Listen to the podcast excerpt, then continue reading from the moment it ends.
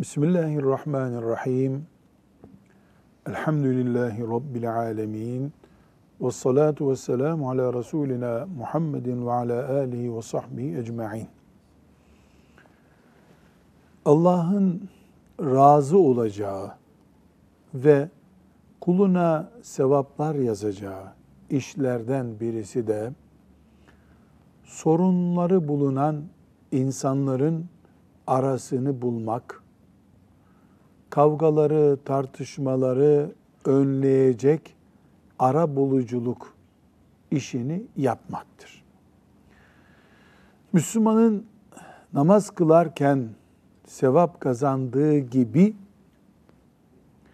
iki mümin arasındaki küskünlüğü veya sorunu giderirken de, gidermeye çalışırken de sevap kazanacağını Rabbimiz Kur'an'ında, Peygamber aleyhisselam Efendimiz de sünnetinde haber vermektedir. Biz şu noktadan yola çıkıyoruz. Gayemiz Rabbimizin rızasıyla cennete girmektir. Çıkış noktamız bu. Rabbimiz oruç tutunca razı oluyor, cennete koyuyor.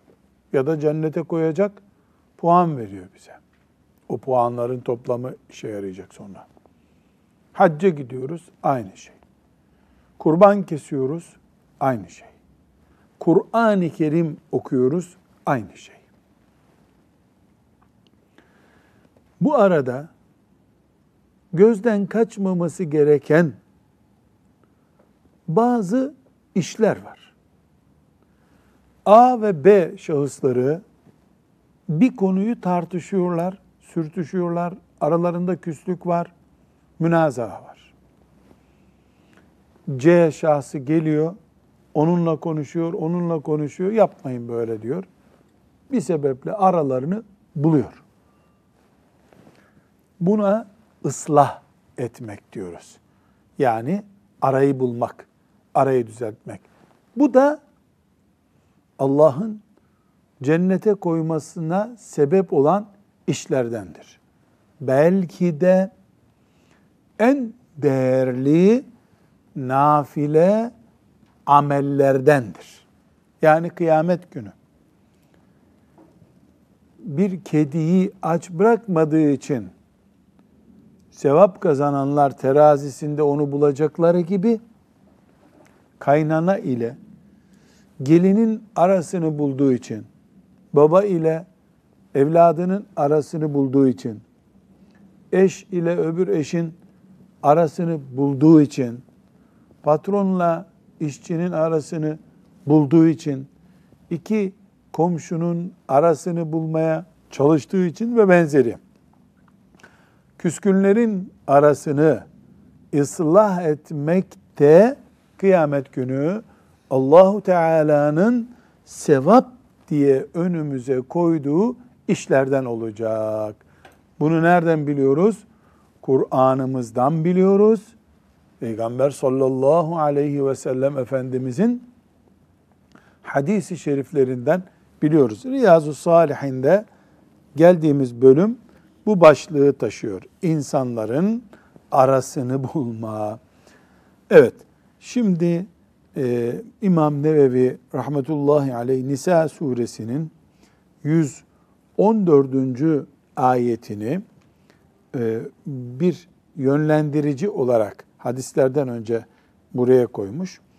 O ayeti celileyi teberruken metnini de okuyalım Hafız Salih. Sonra da mealini okuyalım. Rabbimiz ne buyuruyor onu anlamaya çalışalım. Euzubillahimineşşeytanirracim. Bismillahirrahmanirrahim. La hayra fi kesirin min necvahum illa men emara bi sadakatin ev ma'rufin ev islahin beynen nas.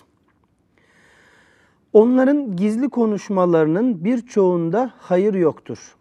Ancak bir sadaka vermeyi veya bir iyilik yapmayı yahut insanların arasını düzeltmeyi isteyenler böyle değildir.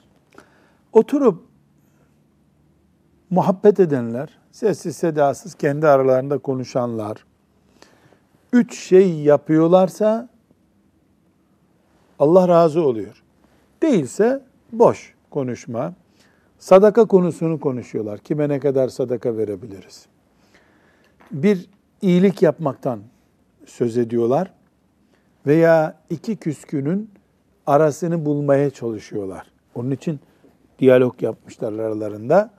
Bunun dışındakilerde ne hayır olacak? Diyor Rabbimiz Nisa suresinin 114. ayetinde. Yine Nisa suresinin 128. ayetinde her Müslümanın masasında böyle takvim üzerinde yazılı kalması gereken bir kural var.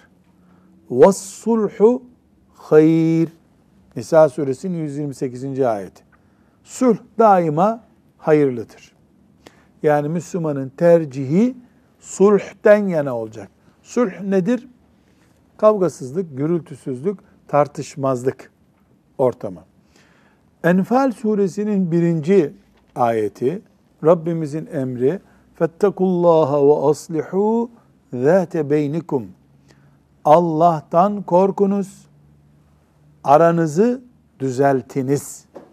Aslihû ذَاتَ بَيْنِكُمْ Allah'tan korkmak, takva, müttaki, Allah'ın emri böyle olmak.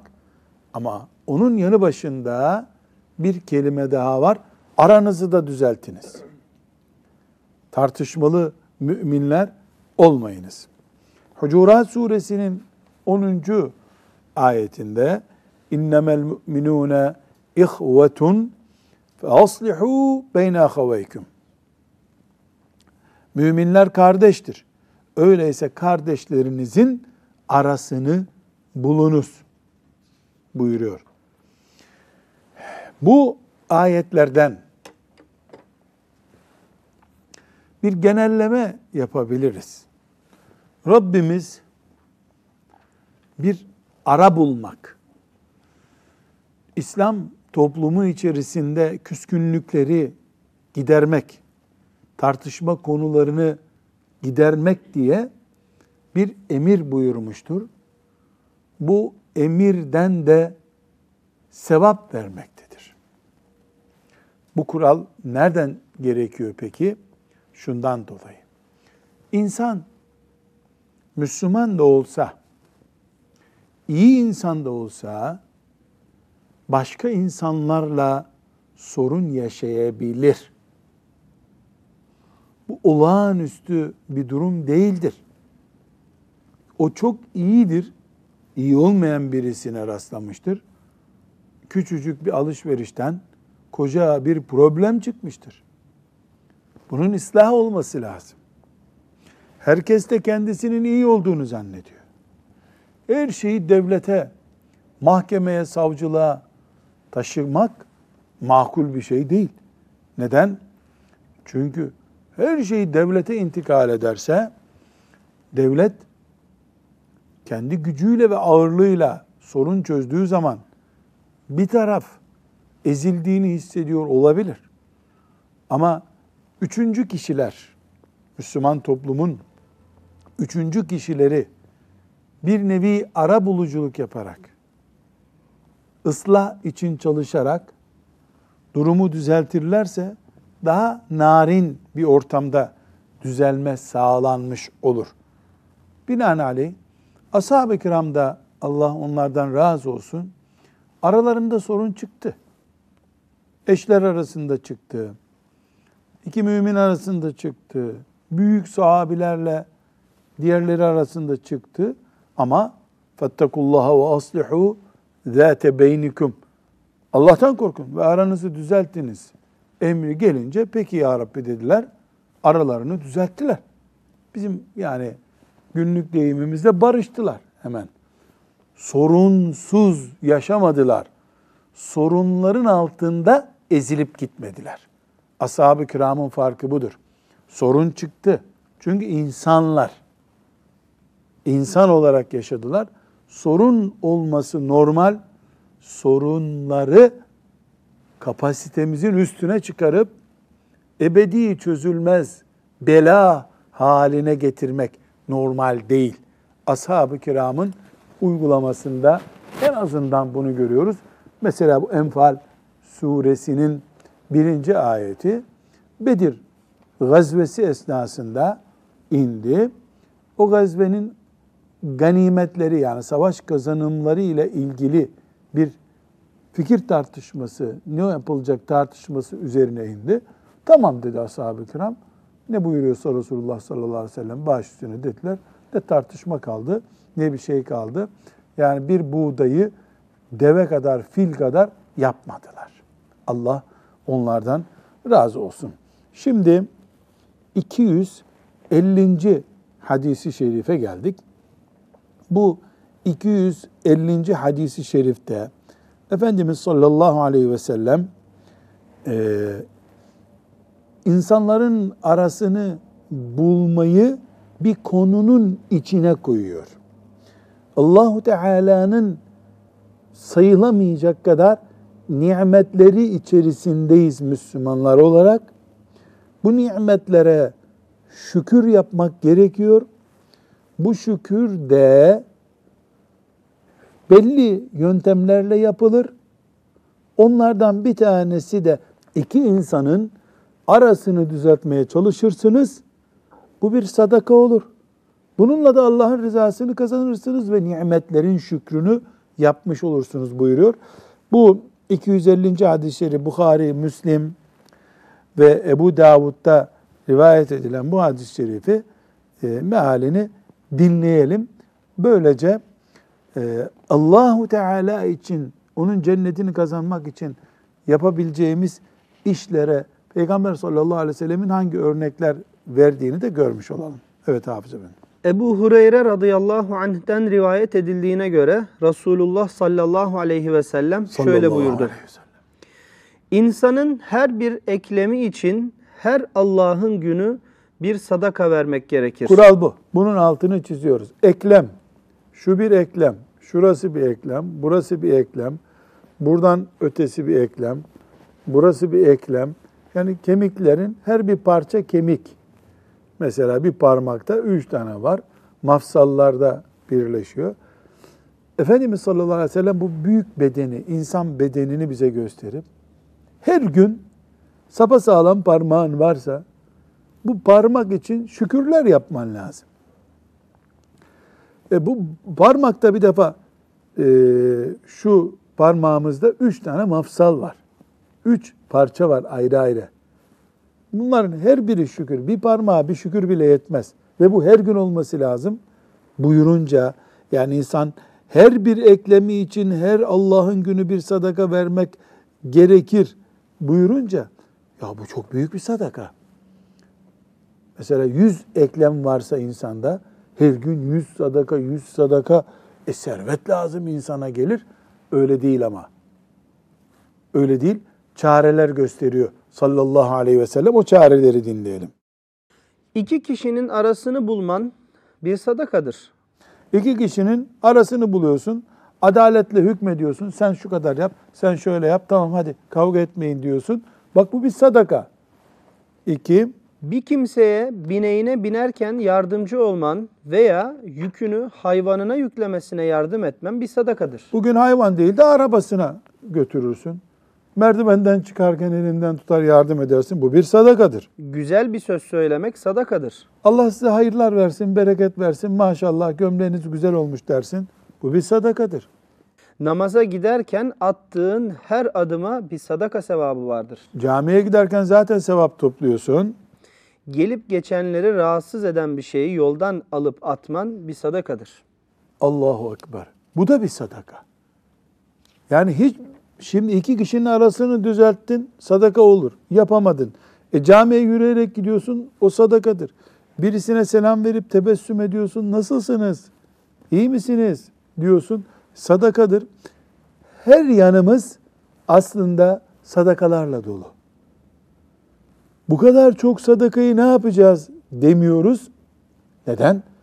Çünkü ya her kemik parçası için bir sadaka vermek, bir sadaka sahibi olmak gereken bir dünyada yaşıyoruz biz diyoruz. Bu hadisi şerif, 250. hadis-i şerif bir kere mantık olarak mümin Allah'ın nimetlerine şükretmek zorunda olduğunu bilir. Bu kuralı çıkarıyoruz. 2, bu şükür de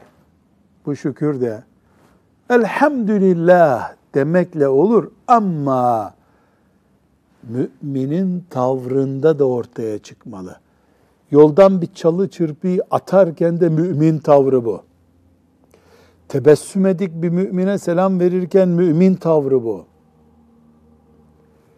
Camiye yürürken mümin tavrı bu.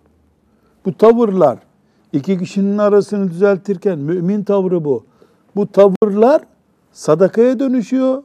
Allah'ın izniyle bunların toplamından bu kemiklerimizin, iliklerimizin, gözlerimizin sadakasını vermiş oluyoruz. Bu 250. hadis 124 ve 123. hadislerde de geçmişti. Orada şerhini yapmıştık. Onun için bu şerhi uzatmayıp 251. hadis-i şerife geçelim. Ümmü Külsüm binti Ukbe İbni Ebu Muayt radıyallahu anha Resulullah sallallahu aleyhi ve sellemi şöyle buyururken dinledim dedi. Ümmü Külsüm Medine'ye hicretiyle meşhur bir kadın, sahabi kadın, Allah ondan razı olsun. Hakkında ayet inen kadınlardan birisi. Mümtehine suresinin 10. ayeti bu hanım sahabi ile ilgilidir. Değerli bir sahabi. Efendimiz'e ait bir hatırasını dinliyoruz burada. İnsanların arasını bulmak için hayırlı haber götüren veya hayırlı söz söyleyen kimse yalancı sayılmaz. Şimdi mümin doğru insandır, kadın veya erkek. Mümin doğru insandır. Yalan müminin karakteri olamaz. Mümin yalan konuşamaz. Mümin yalan konuştuğu zaman haram işlemiş olur. Haram işler mümin. Yalan konuşuyorsa. Ancak burada Efendimiz sallallahu aleyhi ve sellem genel kural neydi? Mümin doğru karakterli bir insandır. Yalan konuşmaz. Bu yalan konuşmaza bir istisna getirecek. Onu bir daha okuyalım. İnsanların arasını bulmak için hayırlı haber götüren veya hayırlı söz söyleyen kimse yalancı sayılmaz. 2 kişi küsler. Ahmet ve Ali küsler. Ahmet diyor ki Ali beni sevmiyor. Ali de diyor Ahmet beni sevmiyor. Salih de bu durumu düzeltmek için Ali'ye diyor ki sen yanlış biliyorsun diyor. Hep senin lehine konuşuyor diyor. Hiç senin aleyhine konuştuğunu duymadım. O benim canım kardeşimdir diyor. Ne yapıyor? Tansiyonu düşürüyor. Öbürüne gidiyor. Sen yanlış konuşuyorsun diyor. Senin adın anıldığında abimdir dedi diyor. Onun tansiyonunu düşürüyor. Aslında yalan bu. Hiç öyle bir şey dedikleri yok. Onları barışmaya zorlamak için sanal bir muhabbet oluşturuyor. Bu haram değil. Burada biz Müslim'in bir ilavesi var. Onu da dinleyelim. Ümmü Külsüm dedi ki Peygamber aleyhisselamın halkın söyleyip durduğu yalanlardan sadece 3'üne izin verdiğini işittim. 3 türlü yalana izin var. Bunlar da savaşta düşmanı aldatmak için 2 kişinin arasını bulmak maksadıyla kocanın karısına, karının da kocasına aile düzenini korumak düşüncesiyle söylediği yalandır. Evet. 3 yalana ruhsat var. 2 Müslümanın kavgasını barıştırmak için. 2 savaşta yalan söylüyor. Düşman sizin silahlar nerede? O depoya koyduk deyip depoyu mu göstereceksin? Ta arkaya göstereceksin. Oraya koyduk diyeceksin. Müslüman yalan söyler mi? Orada doğruyu söylemez bile. Kafir Düşman Müslümanı imha etmek istiyor. Ona biz yardımcı mı olacağız? Ve üçüncüsü de karı koca arasında sevgi söz konusu olduğunda odun gibi cevap yanlış. Yahu sen beni seviyor musun? Biz evlendiğimizden beri hiç seviyorum demedin. Olur mu ya? Hep sen rüyalarımdansın dese. Aslında rüyasında onu görse daha uyumaz o gece. O kadar soğuk ona, ama düşmanlık büyümesin, aile yuvamız zarar görmesin diye ortadan bir cevap veriyor. Olur mu canım? Başka dünyada senden başka eş yok ya. Teksin sen diyor. Böyle bir tatlı söz söylüyor. Kendi de inanmıyor söze ama teskin ediyor ortamı. Şeytanın fitne oluşturmasına karşı tedbirli oluyor. Buna caiz diyoruz. Evet. Buyurun. Hocam bir kadının icabında kocasından habersiz gizli bir iş yapması doğru değil. Ama kadın kocasından gizli bir iş yapıp ondan sonra kocam bunu duyarsa çok kızar, ondan sonra aramız bozulur diye bir düşünceye giderse böyle bir durumda ne diyeceğiz? Burada yaptığı iş de çok önemli ama. Yaptığı iş kocasına zarar veren bir iştir. Böyle bir iş sonra açıldığında daha fena bir tehlikeli sonuç olacaktır. Evvela kocası, karısı birbirinin zıddına gizli iş yapmamayı ilke edinecekler. Ama öyle bir nokta olur ki mesela annenle telefonla görüşürsen şöyle ederim böyle ederim diyor adam. Anneyle de görüşmek lazım. Burada bir gizlilik söz konusu olabilir. Ama öbür türlü hem yalan hem gizli iş Müslüman'da buluşmamalı. Evet, 252. hadis-i şerifi dikkatlice dinleyelim. Buhari ve Müslim'den Resulullah sallallahu aleyhi ve selleme ait bir hatırayı Aişe anamız naklediyor. Aişe radıyallahu anha şöyle dedi. Resulullah sallallahu aleyhi ve sellem birbiriyle kavgalı iki kişinin kapıda bağırıp çağırdıklarını duydu. Borçlu adam alacaklı olandan alacağının bir kısmını bağışlamasını ve kendisine anlayışlı davranmasını istiyordu. Alacaklı olansa "Vallahi yapmayacağım" diyordu. Onların yanına çıkan Resulullah sallallahu aleyhi ve sellem "Nerede o iyilik yapmayacağım diye yemin eden adam?" diye sordu. Alacaklı olan "Buradayım ya Resulallah, nasıl istiyorsa öyle olsun" dedi. Ciddi bir ders var burada. Konu ne? Resulullah sallallahu aleyhi ve sellem evinde oturuyor. Onun mübarek evinin kapısının önünde iki Müslüman sahabi tartışıyorlar. Alacak verecek meselesi. Borçlu ver 100 lira mı diyor borç sahibi. Öbürü de yahu bunu 80 alsan olmaz mı ya da bir ay sonra olsa olmaz mı diye rica ediyor. Vallahi olmaz diye yemin ediyor alacaklı. Bunun üzerine Resulullah sallallahu aleyhi ve sellem dışarı çıkıyor. Kim o yemin eden diyor. İyilik yapmamaya yemin ediyor. Kim bu diyor. O sahabi de bakıyor ki biz Peygamber aleyhisselamı rahatsız ettik. Fena değilce denebilecek bir noktadan yakaladı Efendimiz. Yemin ediyorsun iyilik yapmamaya. Nasıl olur? Buyuruyor. Tamam ya Resulallah, nasıl istiyorsa öyle olsun diyor sahabi. Allah ondan razı olsun. Burada hepimizin ibret dolu bir ders çıkarması lazım. Nedir o?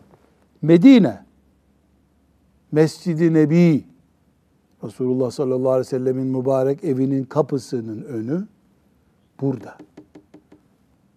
O mekanda iki sahabi tartışıyorlar. Alacak verecek tartışması. Alacaklı paramı getir diyor. Verecekli, ya biraz indirim yapsan olmaz mı diyor. Sesleri yükseliyor. Sesleri yükseliyor, yetmiyor. Alacaklı yemin ediyor. Olmaz diyor, olmaz. Vallahi olmaz diyor. Resulullah sallallahu aleyhi ve sellem. Müminler arasında bir dert var, ıslah için devreye giriyor. Konumuzda neydi zaten? Islaha memuruz. Islah yapmak zorundayız. Devreye giriyor Resulullah sallallahu aleyhi ve sellem Efendimiz. Kim o yemin eden diyor. Boynunu büküyor sahabi. Ben ya Resulallah, ama onun dediği gibi olsun. İndirim yaptım diyor. Sahabi de insan. Melek değil. Ama itaat eden Müslüman aynı zamanda. Ricacısı Resulullah sallallahu aleyhi ve sellem olunca itiraz etmiyor. Peki ya Resulallah diyor. Fark burada. Şöyle zannedemeyiz. Ashab-ı kiram bir iman ettiler, bir daha cennette nefes aldılar. Hayır. Bizim gibi insandılar, bizim gibi sorunlar yaşadılar, evlerinde yaşadılar, sokakta yaşadılar, mescitte yaşadılar. Ama Allah hükmünü indirince, Peygamber sallallahu aleyhi ve sellem konuşunca kanatlar indi. Peki ya Resulallah dediler. Sahabenin karakteri bu. İnsanlıklarını bırakıp Müslüman olmadılar. Aynı insan olarak Müslüman oldular. Ömer gene sert adam ama sertliği dinine yarayan bir adam haline geldi. Radıyallahu anhum cemi'an. Burada küçük bir nokta olarak şunu konuşabiliriz. Adamdan ne rica ediyor? İndirim yap, olmaz mı diyor. Olmaz diyor. İsrar edince vallahi olmaz diyor. Bu bir yemin. Tam anlamıyla yemin. Ama bu yemin bir iyiliği yapmayacağına dair yemin, yanlış yemin. Ne yapacak? Bozacak yeminini, o iyiliği yapacak, 3 günde oruç tutacak eğer fakirse. Yok, durumu iyiyse 10 kişiyi yedirecek ya da 10 kişiye birer tane pantolon alacak. Gömlek alacak, ne alacaksa. Evet, bu 252. hadis-i şerif bize Medine'den bir tablo gösterdi. Benim Efendimiz sallallahu aleyhi ve sellemin müdahale edip ona peki ya Resulallah öyle olsun dedirtmesinden çok, yani ıslah yönünden çok, bu hadis-i şerifin ashab-ı kiramın insanlık boyutunu, Medine'nin melekler tarafından doldurulmuş bir Müslümanlık değil, İnsan olan sahabiler tarafından doldurulmuş bir şehir olduğunu anlatma yönünü çok önemsiyorum bu hadisi şerifin. Evet, şimdi 253. hadisi şerifte bir başka sahne var. Yine Medine-i Münevvere'den, biraz uzunca gibi ama inşallah hadisi şeriften ciddi dersler çıkaracağız. Ashab-ı kiramın 2 mahallesi arasında, yani Medine-i Münevvere'deki 2 mahalle diyelim, arasındaki bir tartışmayı Resulullah sallallahu aleyhi ve selleme haber veriyorlar. Efendimiz sallallahu aleyhi ve sellem de hemen hareket edip bizzat kendisi, aman bu kavga genişlemesin, büyümesin, bu ateş etrafı yakmasın diye yanındaki bazı sahabilerle ıslaha, barıştırmaya gidiyor. Sonra da Ebu Bekir radıyallahu anh'a namaz kıldırmasını emrediyor. Gelip geride namaza yetiştiğinde ki sahneyi hadis-i şerifte anlatacak. Ama biz buradan hemen acilen ne çıkarıyoruz? Düzeltme işi Resulullah sallallahu aleyhi ve sellemin ilgilendiği bir işti. Onun ümmetinden olan herkes, onun mihrabına geçip namaz kıldıran herkes, onun dinini anlatan her hoca, bu işi yapmak zorundadır. Islah. Hele hele şimdi ailelerin perişan olduğu bir zamanda Hoca efendilerin bu ıslah işiyle ilgilenmesi lazım, öğretmenlerin ilgilenmesi lazım, eşraftan olanların ilgilenmesi lazım. Yani hepimiz bir şey düzeltmeye çalışmalıyız. Peygamber Efendimizin sünneti bu sallallahu aleyhi ve sellem. Şimdi hadisi şerifi okuyunca göreceğiz. Evet, 253. hadisi şerifi Sehl ibn Sa'd Es-Sa'di radıyallahu anh'tan dinleyelim. Sehl ibn Sa'd Es-Sa'di radıyallahu anh şöyle dedi. Resulullah sallallahu aleyhi ve sellem Amr ibn Avf oğulları arasında bir kavga çıktığını duydu. Amr ibn Avf oğulları Medine'de bir mahallenin adı. Aralarını bulmak için bir grup sahabi ile birlikte oraya gitti. Onları barıştırmak için bir müddet orada kaldı. Bu arada namaz vakti gelmişti. Bilal, Ebu Bekir radıyallahu anh'a, Ebu Bekir, Resulullah sallallahu aleyhi ve sellem gelemedi. Namaz vakti de girdi. İmam olup namaz kıldırır mısın? diye sordu. Ebu Bekir radıyallahu anh da, peki istersen kılalım dedi. Bilal ezan okudu. Ebu Bekir de öne geçip tekbir aldı. Müslümanlar da ona uydular. Yani Efendimiz sallallahu aleyhi ve sellem gecikince Bilal müezzin olarak namaz işini organize etti. Türkçesini diyelim. Ebu Bekir radıyallahu anh'ı da geç kıldır dedi. O da tamam dedi. Kıldırdı. Cemaat de uydu. Derken Resulullah sallallahu aleyhi ve sellem geldi. Safların arasından öne geçti. Arkadan geldi, öne geçti Efendimiz sallallahu aleyhi ve sellem. Bunun üzerine cemaat Peygamber aleyhissalatu vesselamın geldiğini imama haber vermek için el çırpmaya başladı. İmam kim? Ebu Bekir radıyallahu anh. Ashab ne yaptı? El çırptılar ya da böyle ellerinin üstüne vurarak. Yani bir şey oldu diye Ebu Bekir'i uyarmaya çalışıyorlar. Ebu Bekir namaz kılarken başını çevirip hiçbir yana bakmazdı. Cemaat durmadan el çırpınca dönüp bakmak zorunda kaldı. Yanında Resulullah'ı görüverdi. Yani bu tabii geri dönme manasına değil. Tam kıbleye doğru namaz kılarken gözü de kıblede, dönüp gözüyle ne oldu burada diye baktı. Çünkü devamlı el çırpıyorlar. Ebu Bekir, Resulullah geldi de aleyhissalatü vesselam demiyorlar, konuşmuyorlar ama el çırpıyorlar. O da böyle gözüyle baktı. Müslümanın namaz kılarken göğsünü çevirmesi namazı bozar. Böyle bir zaruretten dolayı kafayı hafif çevirince namaz bozulmaz zaten. Baktı ki Ebu Bekir radıyallahu anh, Peygamber sallallahu aleyhi ve sellem yanı başında. Resulullah sallallahu aleyhi ve sellem ona yerinde kalması için işaret etti. Eliyle işaret etti yani devam et manasında. Fakat Ebu Bekir ellerini kaldırarak Allah'a hamd etti ve arkadaki safa girinceye kadar geri gitti. O da geri gidip namaza katıldı. O zaman Resulullah sallallahu aleyhi ve sellem öne geçerek namazı kıldırdı. Namaz bitince halka dönerek şunları söyledi. Şimdi bu namaz arasında bir değişiklik, imam değişikliği oldu. Halk bunu hep gördü, Müslümanlar gördüler. Namaz bitince de Efendimiz sallallahu aleyhi ve sellem buyurdu ki, İnsanlar namazda bir durum meydana gelince niçin el çırpmaya başladınız? Ya niye böyle vurdunuz elinize? El çırpmak kadınlara mahsustur. Namazda bir durumla karşılaşan kimse Subhanallah desin. Onun Subhanallah dediğini duyan kimse kendisine dönüp bakar. Sonra Ebu Bekir radıyallahu anh'a dönerek, Ebu Bekir yerinde kal diye işaret ettiğim halde niçin namazı kıldırmadın? Yani Ebu Bekir sen niye devam etmedin namaza buyurdu.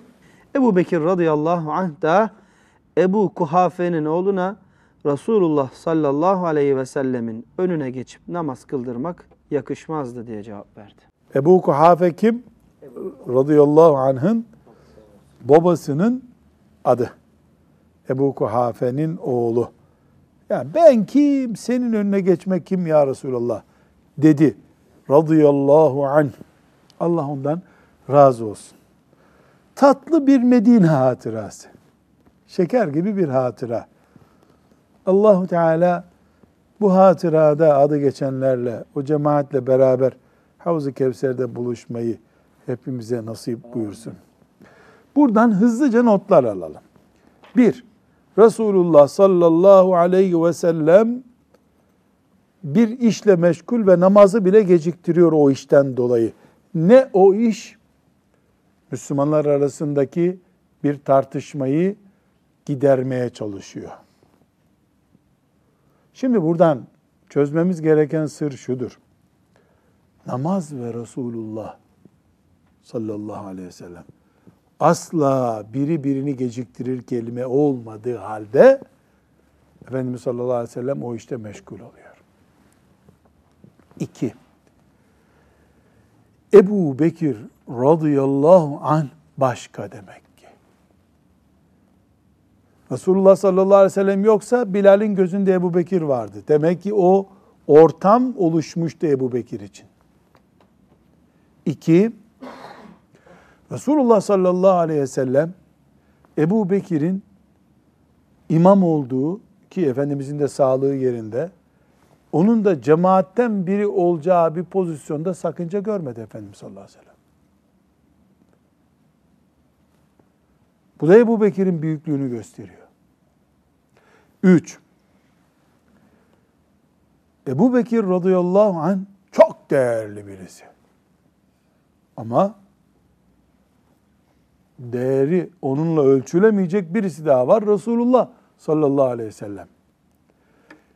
Ebu Bekir'e imam olabileceğini Efendimiz sallallahu aleyhi ve sellem söyledi, değil mi? Ebu Bekir'in makamı ile Resulullah sallallahu aleyhi ve sellem'in makamı ölçülemeyecek kadar farklı. Peygamber ve onun ümmetinden birisi. Böyle benzerlik yok arada. Ama Ebu Bekir radıyallahu anh imam olabiliyor. Kime? Resulullah sallallahu aleyhi ve selleme. O zaman buradan bir kaide çıkıyor. Nedir o kaide? Daha değerlisi bulunduğu halde bir Müslüman mihraba geçip imam olabilir. Büyük bir alim, faziletli bir alime o çapta olmayan bir talebe, medrese talebesi geçip namaz kıldırsa caiz mi? Şüphe var mı bunda? Niye? Çünkü Resulullah sallallahu aleyhi ve sellem örneğini, Ebu Bekir örneğini çok net bir şekilde burada görüyoruz. Buna mefdule fadılın bağlantısı diyebiliriz. Yani mefdul kim? Düşük çapta olan. Fadıl kim? Yüksek çapta olan. Yüksek çapta olanı biz mihrapta görmek isteriz. Uygun olan bu. Ama bir sebeple mefdul olan, yani daha düşük çapta olan mihraba geçebilir. Namaza bir zararı yok bunun. 4. konu, namazda imamı ikaz edilecek bir durum gerektirdiği zaman, yanlış okudu imam, acil bir durum oldu, alarm verecek halimiz yok. Namazda bayanlar namazda iseler el çırparlar. İmam da anlar ki arkada dikkat etmem gereken bir sorun var. Erkekler ise el çırpmazlar. Efendimiz sallallahu aleyhi ve sellem ne diyor? Subhanallah, Subhanallah derler. Cemaat imamı ikaz etmek için tesbih getirdiği zaman Müslümanlar namazlarına bir sakınca olmuyor demek ki. Bundan öğreniyoruz onu. Bir konu daha var. Efendimiz sallallahu aleyhi ve sellem Ebu Bekir'i onun ümmetinden birisi sadece mihraba geçirirken onun kimliğindeki, yani Peygamber sallallahu aleyhi ve sellemin kimliğindeki tevazuyu da bize gösteriyor. Ya ben geldim, iyi ki çekildin zaten demedi, buyurmadı. Ebu Bekir oradan niye geri geldin buyurdu. Ebu Bekir haddini bildi. Resulullah sallallahu aleyhi ve sellem de tevazuunu gösterdi. Ve bu Mescid-i Nebi'de, mihrapta, namaz esnasında oldu. Allah ashab-ı kiramdan razı olsun. Bütün yaşadıkları bize mükemmel örnekler olarak intikal etti hep. Onlar ayetler geldi, hatanızı düzeltin diye onu düzelttiler. Resulullah sallallahu aleyhi ve sellem onlar kavga ediyor diye gitti, kavgalarını düzeltti. Bize toplam bu bilgiler geldi, Müslümanlık öğreniyoruz. Resulullah sallallahu aleyhi ve sellemin getirdiği dini, şeriatı öğreniyoruz. Allah ashab-ı kiramdan razı olsun. Bize de onların izinden gitmeyi kolay kılsın. Velhamdülillahi Rabbil alemin.